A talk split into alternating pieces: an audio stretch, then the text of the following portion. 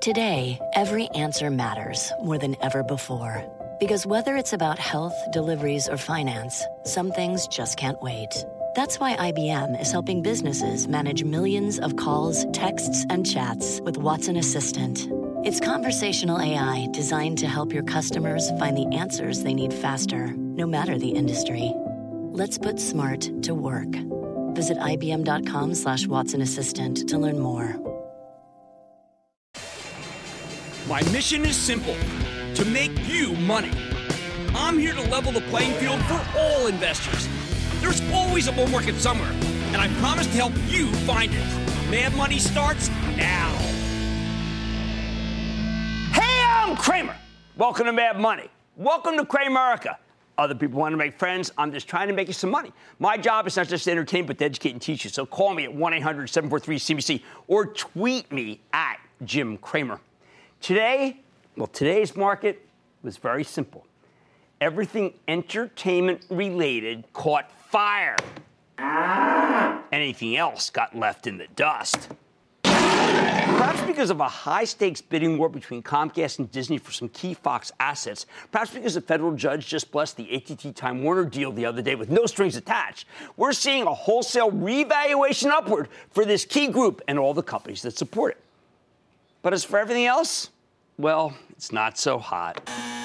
Which is why the Dow dipped 26 points today, while the S&P inched up 0.25%, and the Nasdaq, where so much telecom, media, and tech is located, crushed it, gaining 0.86%. Now, before I get into the nitty gritty of this stunning bull market in entertainment, entertainment related stocks, let's talk about what didn't work today because it's pretty important. The banks, a key group for the overall health of the market, they were hammered because they can't make as much money as we thought thanks to the flat yield curve, meaning they're lending at just slightly higher rates than what they're paying you for the deposits. Healthcare got left behind because the economy is too strong to own these defensive stocks. Retail took a real breather because it's run up so dramatically. The industrials couldn't get any traction at all because the trade war with the Chinese is still on and tariffs they're coming. Yep, that's a lot of stuff that's not working, isn't it? We sure don't want a situation like 1999 to develop here, where the only thing that was working in the S&P 500 was tech. Everything else, wow. And then tech rolled over big in 2000. And you can bet that that's what the bears will be saying next time we have the S&P, S&P taking a hit, but tech going higher. But then there's something else afoot here. Those other groups, all the ones I mentioned, well, they've had their shot at the brass ring, even as one particular sector has been held back, and that's the media entertainment stock sector, especially two of the biggest. Disney and Comcast. This week, though, the industry finally got a two part catalyst. A federal judge who wants old media to have the firepower to compete with new media gushed over a huge merger, ATT Time Warner, and Comcast, parent company of this network, has come up with a high bid for Fox that says everything else in the group, literally everything, may just be too cheap for buyers to ignore. Buy, buy, buy, buy, buy, buy, buy, buy. Let me walk you through both of these positives. Earlier this week, federal judge Richard Leon unequivocally ruled that ATT can and must be allowed to buy Time Warner, despite the previous objections of the uh, Justice Department, because if it can't, then Facebook, Amazon, Netflix, and Alphabet will be triumphant and perhaps even wipe out the old line competition. It was a stunning 172 page ruling slash rebuke of the Justice Department, and it said that the, basically antitrust was hopelessly out of step with the times and that FANG won't hurt the earth unless the older media companies can merge to save themselves. Look, I don't believe things are that dire, but I get it. So did Comcast. With the ink barely dry on this verdict, it comes up with an all cash bid for the Fox assets that Disney had already bid stock for. Now, until the antitrust ruling, everything seemed kind of murky in this whole situation. I mean, you couldn't tell if a bid like this would actually go through. The Justice Department might have just shut everything down on the basis of too much concentration. But with such a clear ruling, one that could make the Justice Department look foolish if it tries to stop anyone from buying these Fox assets. A Comcast bid, well, it's the same as a Disney bid. They're equivalent. So all that matters is price. And Comcast price seemed to be just high enough to make it hard for Disney to compete, but not so high that it crushed Comcast stock. How do I know this? Okay, well, how do I know it? Because I don't listen to the pundits. I listen to the stocks. And with the stocks of both Comcast and Disney up dramatically on the heels of the Com- uh, Comcast bit yesterday and today, you've got to believe that the big money is now betting that while Disney may try to come back with something more enticing, it can't beat Comcast on the merits. The merits strictly being how much money they're going to pay for the Fox assets. What has to be heartening to be uh, to, to Disney, though, and this is really important, is that in the theoretical absence of the Fox deal, its stock is worth more than even Disney's management might believe. Why not? Ever since the Fox bid started, Disney's entertainment reach has gotten better and better. Its movies save Solo more lucrative. Avengers Infinity War just became only the fourth movie ever to make the $2 billion mark. And its ESPN online subscription offerings, I'm telling you, it's looking like a potential hit. Perhaps what we're seeing today with the stock up more than 2% and up best yesterday, really large, is Disney's true, much more uh, potent colors. Meanwhile, Comcast stock has been punished and punished and punished. So when we listened to the conference call last night about how great these fast growing Fox International businesses would dovetail with the steady cash flow of the largely domestic cable and programming enterprises, investors started buying the stock hand over fist setting it up nearly 5%, despite all the debt that needs to be taken down to make it all cash purchase that can top Disney's stock bid. In short, no matter who wins this bidding war, the market is saying no. It's screaming that the stocks of both Disney and Comcast are substantially undervalued, and they both deserve to go higher. Not, not one, but both. Hey, who knows? Maybe there's an insurgent buying up Disney stock at the same time as part of the equation. Maybe Disney doesn't have the votes to win uh, given how much of Fox's share count is actually owned by index funds, who'll just sell to the highest bidder, which for now is Comcast. So it will just go buy billions of dollars of its own stock if Fox falls through for them. Which brings me back to the rest of the entertainment sector. I know that we never want to be caught thinking for a minute that Facebook, Amazon, Netflix, and Google, now Alphabet, are cheap. But remember what I said yesterday? If the economy is going to slow down from the, from the Fed or a trade war, you want to own FANG and its accoutrements because these companies don't need a strong economy to deliver blowout numbers. At the same time, what do Comcast and Disney need to compete? How about all the technology companies that make entertainment and live programming look terrific on any device anywhere in the world? Let's not be too parochial here. Comcast's brief in favor of the Fox bid has some incredible language about this moment in time. As Steve Burke, CEO of NBC Universal, my boss's boss, said in his statement on last night's call, and I quote, First, we're in a golden age of content with more video consumed than ever before. That will continue as demand for great content keeps increasing, end quote. Comcast and Disney want to be providers of that entertainment in scale all over the globe. It, it shouldn't be lost on anyone that just as Walmart and Amazon want to own India, Comcast and Disney want that market too. And it's going to be the world's largest by 2025. And that's what you get with some of these Fox assets. All you need is the underlying technology that makes this stuff possible. And that's why the Internet of Things stocks were all flying today. It's not just movies and television or other assets like Discover or, or uh, CBS that are being revalued upward. All the video game stocks screamed higher as they are part of the golden age of content. The unstoppable Twitter's, Twitter's part of it too, up another 6%. Spotify, my favorite subscription music service. I think I'm the only guy who likes the stock. I don't care. It's up like a banshee, gained more than 4%. In fact, anything subscriptions going up, including another one of my faves, Dropbox. We need to know more about the subscription economy. So later tonight, we're going to be speaking to Zuora, a little company that literally wrote the book on the subscription economy subscribed. So here's the bottom line. Yes, I think that the, I want the rally to be more broad based. But when you get this kind of revaluation of an entire sector, it's a real positive. A stock like Disney, which should have really been going down if it's planning to increase the amount of stock it's offering for the Fox assets by a dramatic amount, actually managed to rally. And that is incredibly telling. In a market that's gotten more difficult with tariffs and rate hikes galore, this revaluation of all media values and those of its tech betters is definitely something worth cheering about. Alan in Florida, Alan. Jimmy, booyah to you. Booyah. Jimmy, you know, about Roku, it wasn't that long ago that they were just selling streaming sticks. But as cord cutting has grown, yep. they now have over 21 million active users, and they're now doing more in advertising than they are in hard no, work. Alan, you're absolutely right. I mean, I got to tell you, this is one of those that kind of snuck up on people, and it's very much part of this new economy, and it is going higher. Uh, I thought that Amazon could hurt them more than uh, is. Well, they're not. Amazon, I'm not saying it's not laying a glove on them, but they both can coexist. John in California, John. Ah, uh, booyah, Jim. I'm here in Sacramento. We love your show. Thank you, John. Thank you. I did a I did a commencement speech where I mentioned my time in Sacramento. What's going on?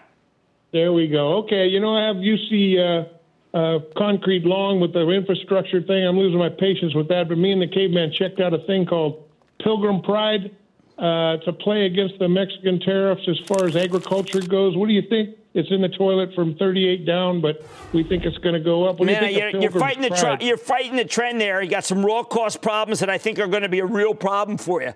Uh, you're you're uh, you're a value guy. How about that? Let's leave it like that. And uh, I don't necessarily share the affinity for that stock. Mary in Connecticut, Mary. Hi, good evening, Mr. Cramer. Thank you for taking my call, of and course. I appreciate and value your financial mentorship. Thank you. Uh, hi, I am a nurse of 33 years. Um, in Connecticut, and I work in the operating room. In the past, I've based some of my investment decisions on um, a lot of the equipment and companies that I have worked um, Okay. with and seen.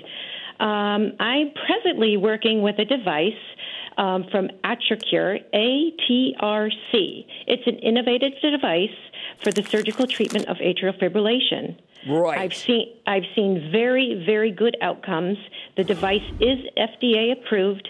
It has no competition. It is based in the USA and now expanding to China. What do you think, Jim? Well, Mary, I- you obviously, first of all, know much, uh, like our, so many of our viewers, you know much more than I do about Atricure. Let me do this. Let me see if your situation is anecdotal or empirical. And if it's empirical, then I think we're going to have to recommend the stock ourselves.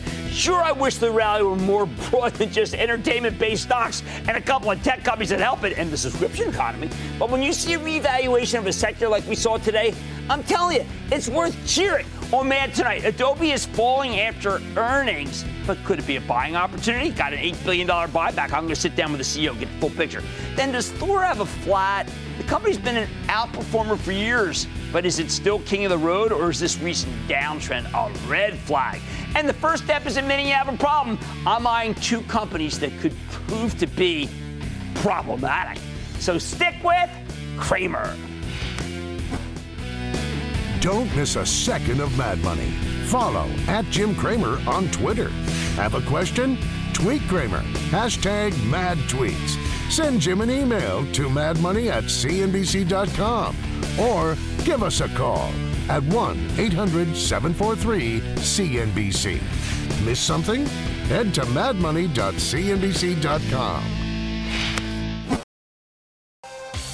The company is a hive of innovation and creativity, and investors are loving the stock. On the vanguard of subscription software, with cornerstones of design across the digital world, can the imagination of Adobe conquer the cloud?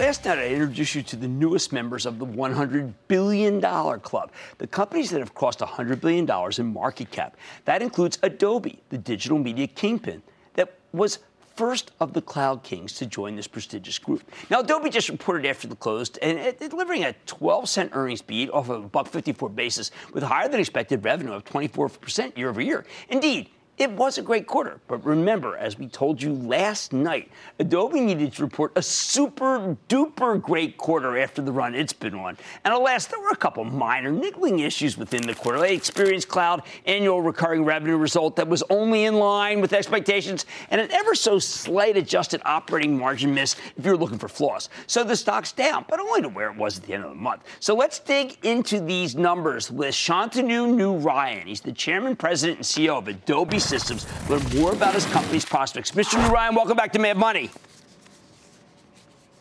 Great to be on the show, Jim.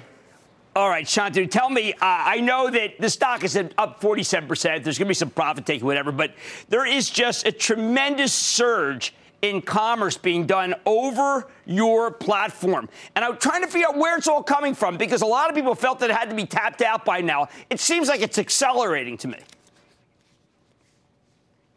Well, the entire digital transformation agenda is front and center for every enterprise. And uh, like you said, we believe that every shopping experience needs to be uh, commerce enabled. And so I think whether you're a small and medium business, whether you're travel, whether you're retail, whether you're hospitality, you want to engage with your customers directly online and you want to transact online. And that is a tailwind that's going to continue for many years. Well, let's talk about that because that brings me to the acquisition is what, what most excites me, Magento. When you do one of these acquisitions, I know it's very important. And to me, it gives you the complete suite. Now you're able to uh, do commerce. And also, I think more important, you've, inter- you've taught me this, artificial intelligence about what the customer might do. How big is this Magento for you guys? We think it's an incredibly uh, attractive acquisition, and like all of the other acquisitions that we've done, Jim, we think we can significantly accelerate their business.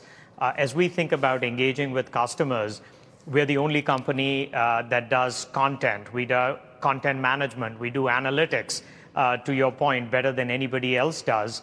And as we looked for things that would complement our strategy, Magento is such a unique company in that they do both digital and physical goods. They do B2B as well as B2C. And it really enables us to complete the loop with our customers in terms of being able to deliver the experience online and then to completely transact online.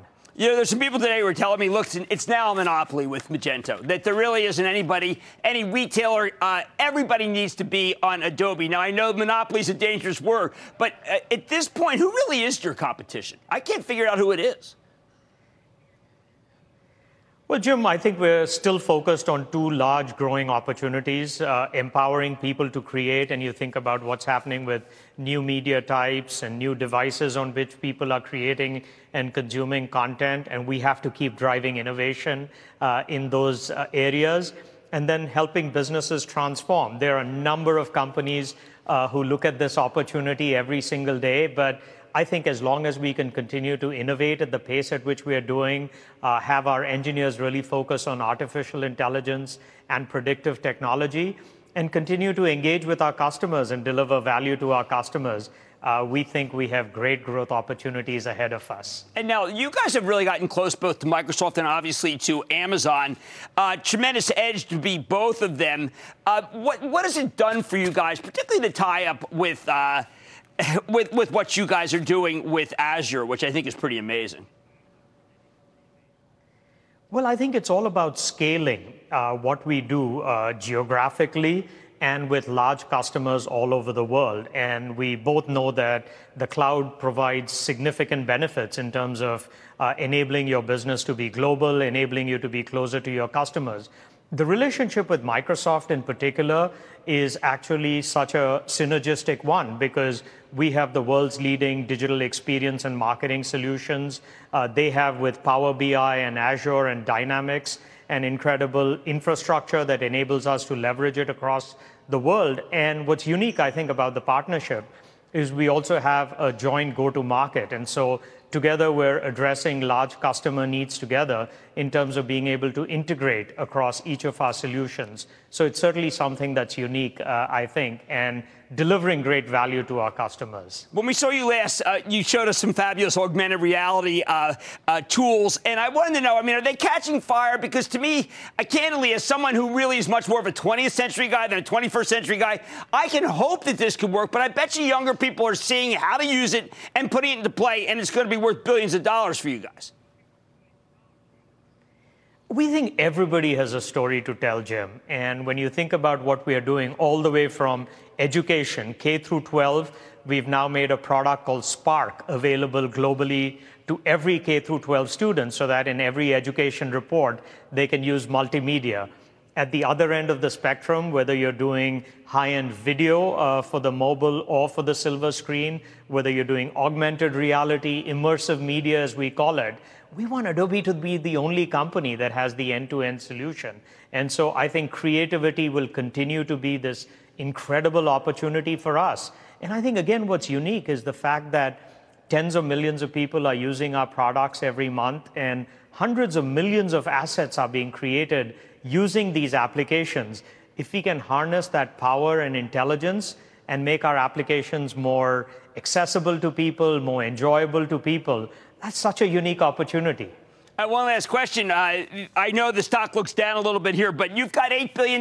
You added, the same day you bought Magento, you added to your buyback. I guess you guys are ready if the stock comes down. Well, I think you know the new tax law certainly helps U.S. businesses. We were able to get a lot of the cash that we had offshore. uh, we're in rarefied atmosphere in terms of a company that's growing both top line and bottom line at incredible uh, rates.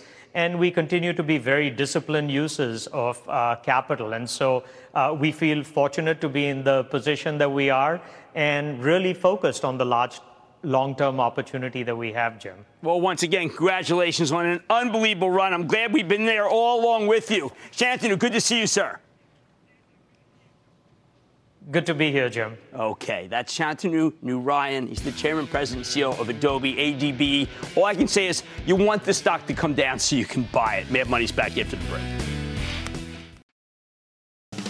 Thor Industries was motoring along, but this year, tariff threats loom, and the stock has hit the brakes. Driven by millennials, will enough Americans take to the summer highways to put Thor back in gear? Okay, what do you do when a high flying momentum stock loses its mojo and comes crashing down to earth? That's a big question we need to address when it comes to Thor Industries, THO, the world's number one maker of motorhomes and recreational vehicles. After a stunning multi year, okay, not quarter, but multi year rally, Thor hit a wall earlier this year. Stock is down 39% from its highs. It's been brutal.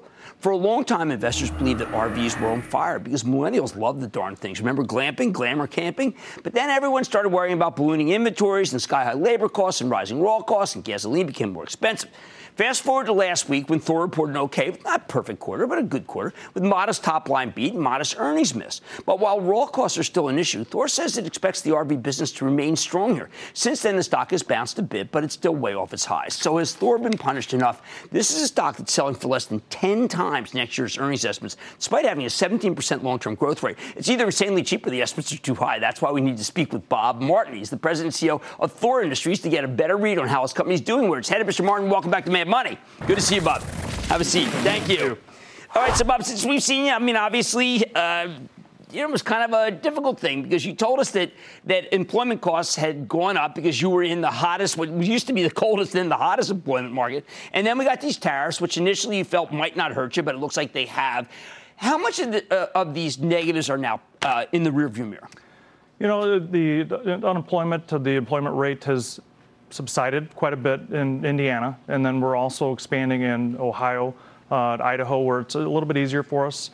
Tariffs. When I was here last, I, I, the the actual announcement was while I was in your green right. room last March. You didn't think you told us you didn't think it'd be an issue. Well, we thought it would be minimal, and and even that today they're still kind of all over the board, and we're just finding ways to kind of counteract them uh, whenever we can. I mean, for us, you know, taking some uh, raw costs out, uh, decontenting units, uh, we still don't know exactly where they're going, but we're, we're a very reactive company, and our guys are great at uh, you know looking at content of product and looking at suppliers. So we're still very optimistic that we can keep it to a minimal effect. Now, dealer inventories were uh, up 30%, but you said that that was appropriate. I, am trying to figure out whether how appropriate that really is. Yeah, they're they're higher, but when we say appropriate, uh, we, one thing we really look at is the aging of the inventory, mm-hmm. and aging has been down the last two quarters. So dealers ordered a lot in the fall. They knew that they, they wanted to you know have stock for spring shows, uh, open houses, and things such as that. I, I, know not everybody loves to hear weather, but right. for us, it, it has been a factor. And when you have snow, um, you know, March, right. April, May, when I was here last, you had your third nor'easter, and I think you had a fourth. Um, so these are factors for our industry. And right since then, since March, or uh, May actually, uh, in June, we've picked up uh, retail has picked up. So we're, we're getting a, a, very good vibe from the dealers on a lot of the product. Now we've got to work through that. Um, so overall, we still feel great about the fundamentals and the long term of the industry.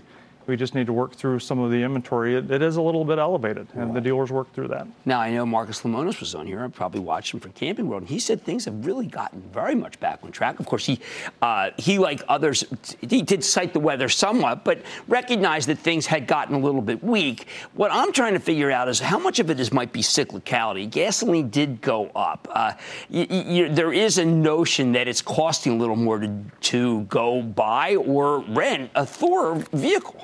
Yeah, for our industry, gas usually isn't a big indicator. Okay. Many times people think that it is. Right. But actually, people just take shorter trips. And our dealers are very well versed in, they'll throw in a gas card or something like that if that's someone's ob- objection. So that really hasn't been uh, you know, much of a drag for us. Uh, I think if we didn't have the spring that we had this year, right. we'd have a very different conversation right now. I have to tell you, when I've seen this kind of thing happen, where stocks got a pretty good price earnings multiple and then gets cut to literally in half of the average stock. It makes me think: Is there something big has changed? Is, is there? Uh, did everyone just go crazy and think that you know what? This is good. This is a boom. And like the housing problem in 2007, we made too many houses. I mean, could it be like that? Uh, we don't feel so. I mean, that's where uh, literally we we build to order. So it's not that uh, we made dealers take too much inventory they, they bought what they thought was appropriate. And when we talk to banks, uh, we can see that their floor plan limit uh, is appropriate. Uh, it's not too high. When I go back to the housing bubble, mm-hmm. it hit mm-hmm. RVs as well. And I lived through that. It was painful, but the biggest thing that you looked at was credit. Right now, credit is flowing uh, very freely. Okay. Uh, we all know, uh, and we've known that rates would go up, but for us, a quarter at a, at a you know at a time is not really a, a big issue changes payment a little bit, but it's not a big drag either. Okay, I just want to go back to uh, back to the tariffs. You're right. We are experiencing inflationary price increases in certain raw material and commodity-based components, due in large part to the headwinds created by the announcements and implementation of the steel and aluminum tariffs. I mean, there's really no real way to get around it. I mean, that was yeah. part of the president's plan was to make it so it costs more. I mean, there's nothing you can really do other than eat it. Well, a little bit. We there are ways you can decontent. You can look at each decontent meaning taking d- different products out of units. You know, over years, sometimes we do get price creep, okay. and we're adding maybe too many features. And so we do this not just because of tariffs. We look at our product all the time, and we've taken one of our top products that just crept up too much, and you can totally change the price point just by looking at what you put into it. Okay. So we have projects going on at all of our companies. Is there going to be some effect? Sure. Right. Uh, but we're really trying to minimize it, and uh, you know, over time, I, I, think we can really manage it pretty well. One last question: You do not do a traditional conference call. If I had been on that call, I would have said, Bob, is there any improvement in the last month since the the calls uh, was since the quarter was closed? You would say yes, there has been. In the overall market, yes, yes. We as soon as the weather broke, uh, dealers are now busy. Uh, they have great lot traffic. Uh, you know, we had great shows before, but when you have a lot of snow, people can't deliver the units. So once it broke in May, uh, it, it, instantly got much busier. You know, do we make it up? For us, we don't manage to the quarter. We right. manage for the long haul. Uh, we feel great about the demographics, the fundamentals.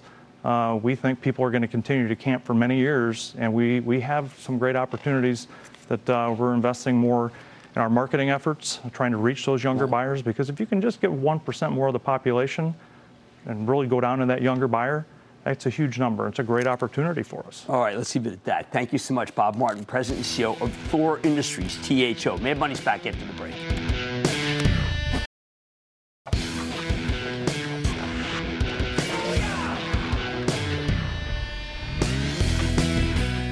Like the Spanish Inquisition, nobody expects a company to come out on its conference call and flat out and admit the business is lousy. No one expects management to call out everything that's going wrong in great detail and weep for forgiveness. But is it too much to ask that they, you know, uh, acknowledge the problems they're having and show some recognition that something's not up to snuff? I'm not demanding that CEOs of troubled companies give us a mea culpa, beg for mercy, do some self self-flagellation, replete with whips and chains. I just want some evidence that they're living in the same universe as the rest of us. Yet that seems beyond some companies' ken. Often you'll hear conference calls that are downright Orwellian, full of relentless happy talk in the face of what they have to know is a disappointing set of facts. I half expect them to say that 2 plus 2 equals 5, or that Oceania has always been at war with East Asia. I thought about that after last night's disappointing conference call from Tailored Brands, the amalgam of Men's Wearhouse and Joseph A. Bank, among other brands. I thought about this on Tuesday night after that horrendous tortured H&R Block call after trying to put a positive spin on what is at best an uncertain future. My, what a diplomat I've become. Gandhi had nothing on this guy. I know there was a lot of skepticism when Men's Wearhouse bought Joseph A. Bank back in 2014 for uh, $1.8 billion, which was widely viewed as way too much. Given the performance of the stock since then, it might seem like an ill advised deal. What was a $2.2 billion company back then is now a $1.3 billion company. On the other hand, though, the stock has had a monster run from its lows last year, vaulting from $9 to $33 as of last night. It seemed like Tailored Brands was finally back on track, at least until it reported those not so hot numbers just this even previous evening, which is why it was so mystifying that management didn't say there could be some soft issues with gross margins going forward, or at least give you some signal that bullishness, could, that business could be more promotional. Definitely more promotional in the next couple of quarters. Certainly more promotional than others in the red hot apparel category. Nope. Everything was entirely rosy. Everything. There wasn't a single cautionary word. If you just listened to the call, you would have thought Tailored Brands had blown out every line item until you got to the Q&A session, when an analyst named Paul Trussell from Deutsche Bank asked the company to hold our hands a little bit about the upcoming quarter selling general and administrative expenses as well as its gross margins. You could have heard a pin drop, well, but only if you have great uh, phone service, because after all, this is a conference call. It was a total wipeout from there on. Wall Street had rendered its verdict guilty, both in terms of performance and lack of credibility. Hence, the stock's 21% decline in today's session. We, we, we got almost the exact same thing when H&R Block reported a quarter that sent its stock into a hideous tailspin the day before. Everything was fabulous until you got to the Q&A, when the analysts were totally unnerved about the upcoming spending and store closings, signs that the company had fallen well behind industry leader Intuit, our fave, by using a brick-and-mortar hybrid web strategy that now appears to be technology light and troubling. I think that if Block had been more forthcoming about its problems, the stock wouldn't have gotten hit quite so hard. Same goes for Tailored Brands, but they didn't want to go there. What should these companies have done? A few years back, Palo Alto Networks had similar issues. The sales numbers started coming in light, and the future looked full of pain. So then CEO Mark McLaughlin admitted that there were, there were issues with his sales force, and they weren't dealt with well, and they had to be fixed. It was a total 100% mea culpa. The stock got hit but Mark's credibility was intact, and it soared when he fixed the problems, and the numbers bounced back. If, if he'd been less forthright, I wonder if Palo Alto stock would have ever reached the recent lofty levels. Hey, by the way, I hope you bought Palo Alto stock on the breakdown last week. The new CEO, Nikesh Arora, just purchased $6.6 million worth in the open market. Nice. Same thing happened uh, a few years back with Aneel Bhusri, the CEO of Workday. He had numbers that looked good on the surface, but he himself called attention to some deals that hadn't closed and how bummed he was that he didn't deliver like he had in the past. Stock took a hit, and then it zoomed and never looked back when its sales rebounded the next quarter. Whether H&R Block and Tailored Brands are hitting mere speed bumps or looking at serious shortfalls going forward, they did themselves no favors by pretending that everything's hunky-dory. I am now deeply troubled by these companies much more trouble than I would have been had they just acknowledged the extent of their problems from the get go. Look, I'm not expecting total 100% transparency from CEOs, but when you start giving Baghdad Bob style conference calls, you're going to hurt your credibility. That's a real problem. Yet it's easily avoided by just saying, hey, things aren't going so hot right now, but just you wait. We got a plan. You need patience, but that patience will be rewarded. Stick with Cramer.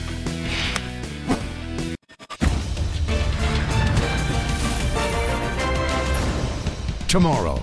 Kick off the trading day with Squawk on the Street. Live from Post 9 at the NYSE. 65, how about 75? 75, do I have 80? Do I have 80? Do I have 85? Check to the left. I got 80, I got 95. So, and the you, man and, and, in Philadelphia. And, it all starts at 9 a.m. Eastern.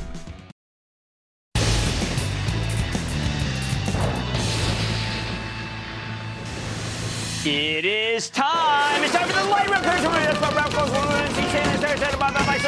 The full stock weather. Going to play this.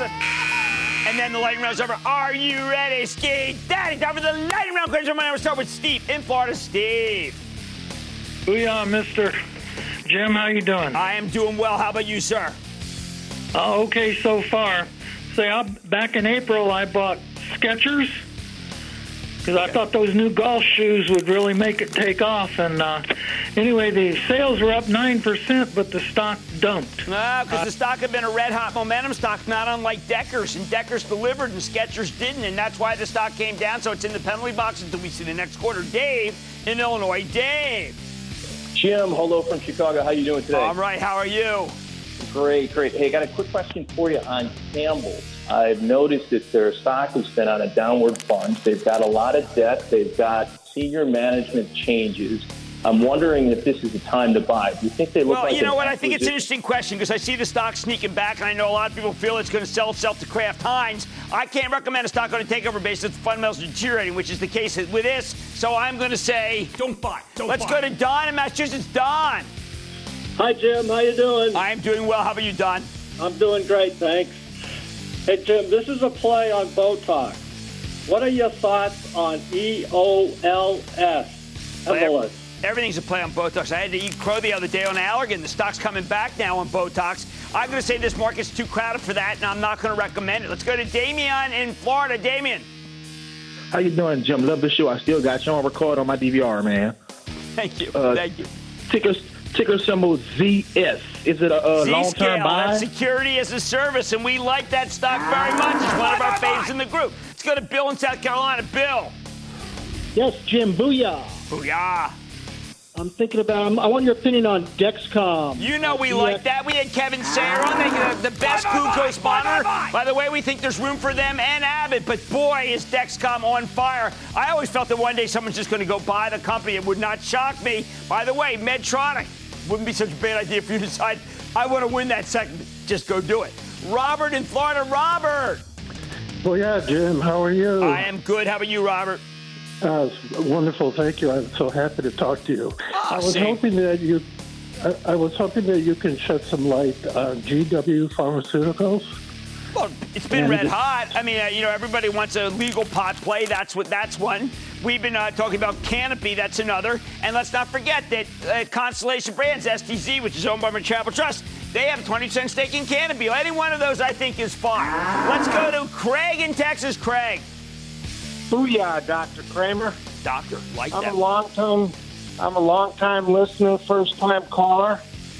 My stock is Lockheed Martin. All right, this whole group is Hall. going down because peace is apparently breaking out in the Korean, Korean Peninsula. Give me a break. We like Raytheon for the Charitable Trust. We recognize it's going down. I think Lockheed's inexpensive too. But I see when stocks are downtrends, you got to give them some room. I say wait a day or two. Let that stock drop another five, six, seven points, and then you'll be fine. David in Pennsylvania. David.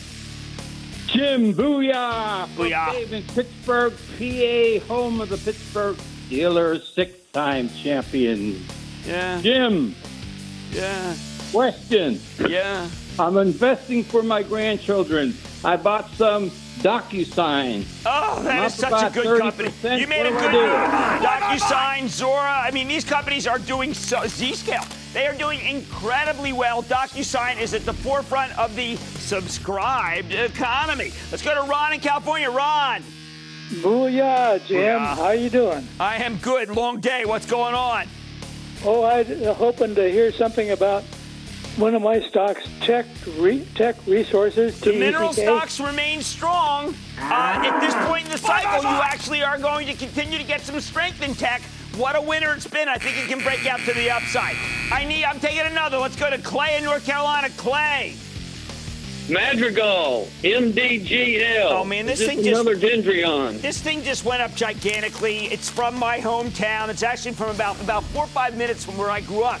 But I got to do more work on it because it's just been a rocket ship. And I know I saw the release the other day, and I want to check it out. Taking one more. Tom in Texas. Tom. Hey, Jimmy, howdy from Texas. And a World Series champion, Houston Astros, Justin Verlander, Kate Upton, booyah. Well, there you go. That's a complete roster. How about who's on second? What's up? Masco is put in a herd on Why do we what have to be I in do? Masco when we can be in Home Depot? Let's be in the king, the home despot. And that, ladies and gentlemen, is the conclusion of the Lightning Round. The Lightning Round is sponsored by TD Ameritrade.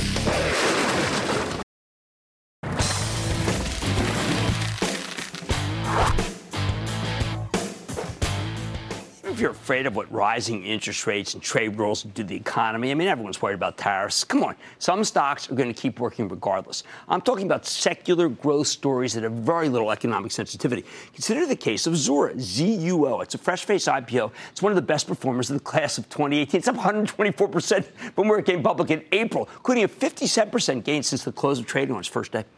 And there's a good reason for this. Zuora is a cloud based software company that's a pure play on the subscription economy. All of those companies that are trying to sell their products as a subscription service, Zuora helps them launch, manage, and grow their business. It's kind of brilliant, right? I mean, Apple, Amazon, Netflix, Spotify, Costco, these are all show, show us that subscriptions are where the money is. Heck, even the automakers are trying to sell people cars as subscription services. In the old days, we called that a lease. Zuora is a fabulous enabler of these subscription based businesses. I know that for a fact because at the street, where we have a bunch of subscription services, including my Travel Trust, which you can follow along at actionalertsplus.com, we use Zuora to optimize that business. They do a great job. Now, the numbers here are phenomenal. When the company reported two weeks ago, it posted a 60% revenue growth. But if you really want to understand the enthusiasm here, let's take a closer look with Tien Tzuo. He's the founder and CEO of Zuora to learn more about what the future holds for this company. Mr. Tzuo, welcome to Mad Money. Good to see you, sir. Thanks, Jim. Thank Good you. Have a seat. The, number 11 employee of Salesforce who understood so, uh, subscription and software as a service from day one. Explain to people how we're not about products anymore. We're, we're about services. Well, I mean, I think companies are, are realizing that the subscription-based business model is the business model of the future, and the reason for that is their customers. If you just think about you, think about myself. Right every day that passes, we have to buy less and less stuff. And we talked about that two years ago, but it's exploding. Right. We used to have Netflix, we used to have Spotify, but now we are paying for exercise bikes as a subscription. We're paying for travel as a subscription. Even companies are paying for things like Tractor as a subscription. This is what we call the subscription-based economy. Well, when we talked before, I was thinking much too small. I was thinking about well, how someone puts in their name and whether they are able to get through the web and therefore enter their subscription or not. But you're talking about the end of ownership. That's right. Yeah. What a concept. Yeah. Well, I mean, I, I, think when two years ago we were talking about this, this whole subscription business model was just new. Right. And now people are just extrapolating out. I mean, there's no reason you should have to buy anything. If you're not buying DVDs, if you're not buying CDs, right. if you're not buying software, why should you have to buy houses? Why should you have to buy cars? You just want to simply take out your phone, point to a service to get the needs that you want, and, and just tap into a subscription service. And this is what we're starting to see today. There's a moment in your book that I just love, and it's, it's called Subscribe, that I'm, I, am i am urging people to buy this because it is the manifesto for this particular year, where you talk about the New York Times as a unicorn. That yeah. literally, if it were just to start today, we would yeah. pay so much more for it because it's an ultimate subscription business now. Yeah, that's right. That's right. You're looking at companies that are saying we have a million, two million, three million subscribers, and they're based in Silicon Valley, and they're getting these multi billion dollar valuations. The New York Times was talking about getting to a million subscribers just three years ago. Now they just they, I think they eclipsed 3 million subscribers, and, and, it's a really powerful story. But, you know, people need to start thinking about these businesses in a very different way. Yeah, they really do. I mean, you know, you talk about WeWork. We had Adobe on earlier. I mean, these are companies that we didn't initially understand. In the book, you talk about the day that Adobe decided to go subscription. Right. And it seemed like that it was a courageous thing, but in retrospect, it was a necessity. Well, gosh, I mean, you looked at that day, right? Revenue was down. Remember that? Earnings were down. But this is because they, they, they instead of saying, you know, we're trying to get $200 off of a single purchase, we're going to keep a customer for life. And if we can do that, we're going to be a much, much stronger company. Right, but there were companies that haven't bit, that haven't done it, and those are the ones that are being left behind, right? Yeah, yeah. I think that's why we wrote the book. I mean, a lot of companies are saying we see that the subscription-based business model is the future but how do we transform? Because this implies an entirely different way of doing business. You got to build products differently, you got to sell differently, you got to market differently. Now, we're starting to see it. I mean, the market just today happened to be a, great day to have you. I mean, Dropbox was up very big today. Netflix is up very big. People are starting to realize, wait a second, I look at deferred revenue, I look at the money, I don't look at the snapshot right now. And, and it's harder for a lot of people to understand, isn't it? Because we really haven't, many people, even managers, have not gotten their heads around what a balance sheet looks like and what an income statement looks like versus what it should look like in this new economy. We have a whole chapter around the financial model yeah, and how that. you have to see it differently. And you know, I was at Salesforce when we went public in 2004, and for years and years, Wall Street just didn't understand it. But if you look at the success of the IPOs, right, whether it's Pluralsight, whether it's DocuSign, this past year, I think Wall Street is starting to embrace the subscription-based business model. And in fact, when they look at us, what they really liked about us, given our customer base and half our customers are outside the tech industry, is that an investment in us is an investment in this entire subscription economy. No, it, it, it's the pure play. It's instead of an ETF. It's it's, right. it's, it's think of us as an index. No, I do. I, I actually do, do that. I, I think there was also a great chapter where you talk about how the IT guys don't get it. That's a revolution, a revolutionary and kind of seditious thought. Well, the IT infrastructure for the last 30, 40 years has been all built on the product economy, right? right? When companies are saying, I got to ship units, it's all about marginal costs, it's about units, it's about scale economics. And when, when it's not about those things anymore, it's not about supply chain, manufacturing, inventory. It's about turning your customers into subscribers, launching services, about pricing and packaging.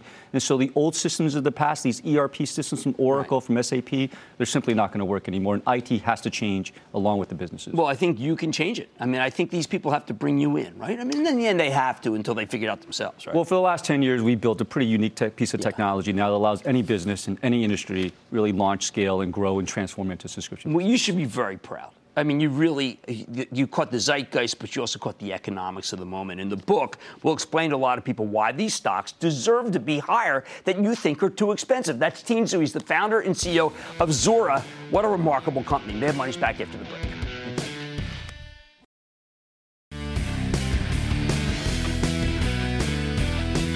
It was a wild day for a lot of our favorites. I can't leave out Etsy. Did a little subscription business. That's right. They added one and they put through a price increase. 3.5% goes to 5%. Etsy up huge. Remember, we visited them in Brooklyn. I've got to tell you, I am impressed. Okay, so Comcast bid ignites the whole group. And I don't think it's over. I want you to keep track of everything entertainment because I think there's several more days where they can continue to rally. And yes, all the tech abettors are going to do the same. Watch NVIDIA, which is at the heart of much of what we're looking at. Like I said, there's always a bull market summer. I promise I'll find it just for you right here on Mad Money. I'm Jim Cramer, and I will see you tomorrow. CNBC's Workforce Executive Council is a premier group of C suite human resources executives from leading companies across the country. It offers a members only portal and chat, plus exclusive industry content, with access to breaking news calls and digital networking experiences. The network and resources HR leaders need now. Apply to the Workforce Executive Council at cnbccouncils.com slash WEC.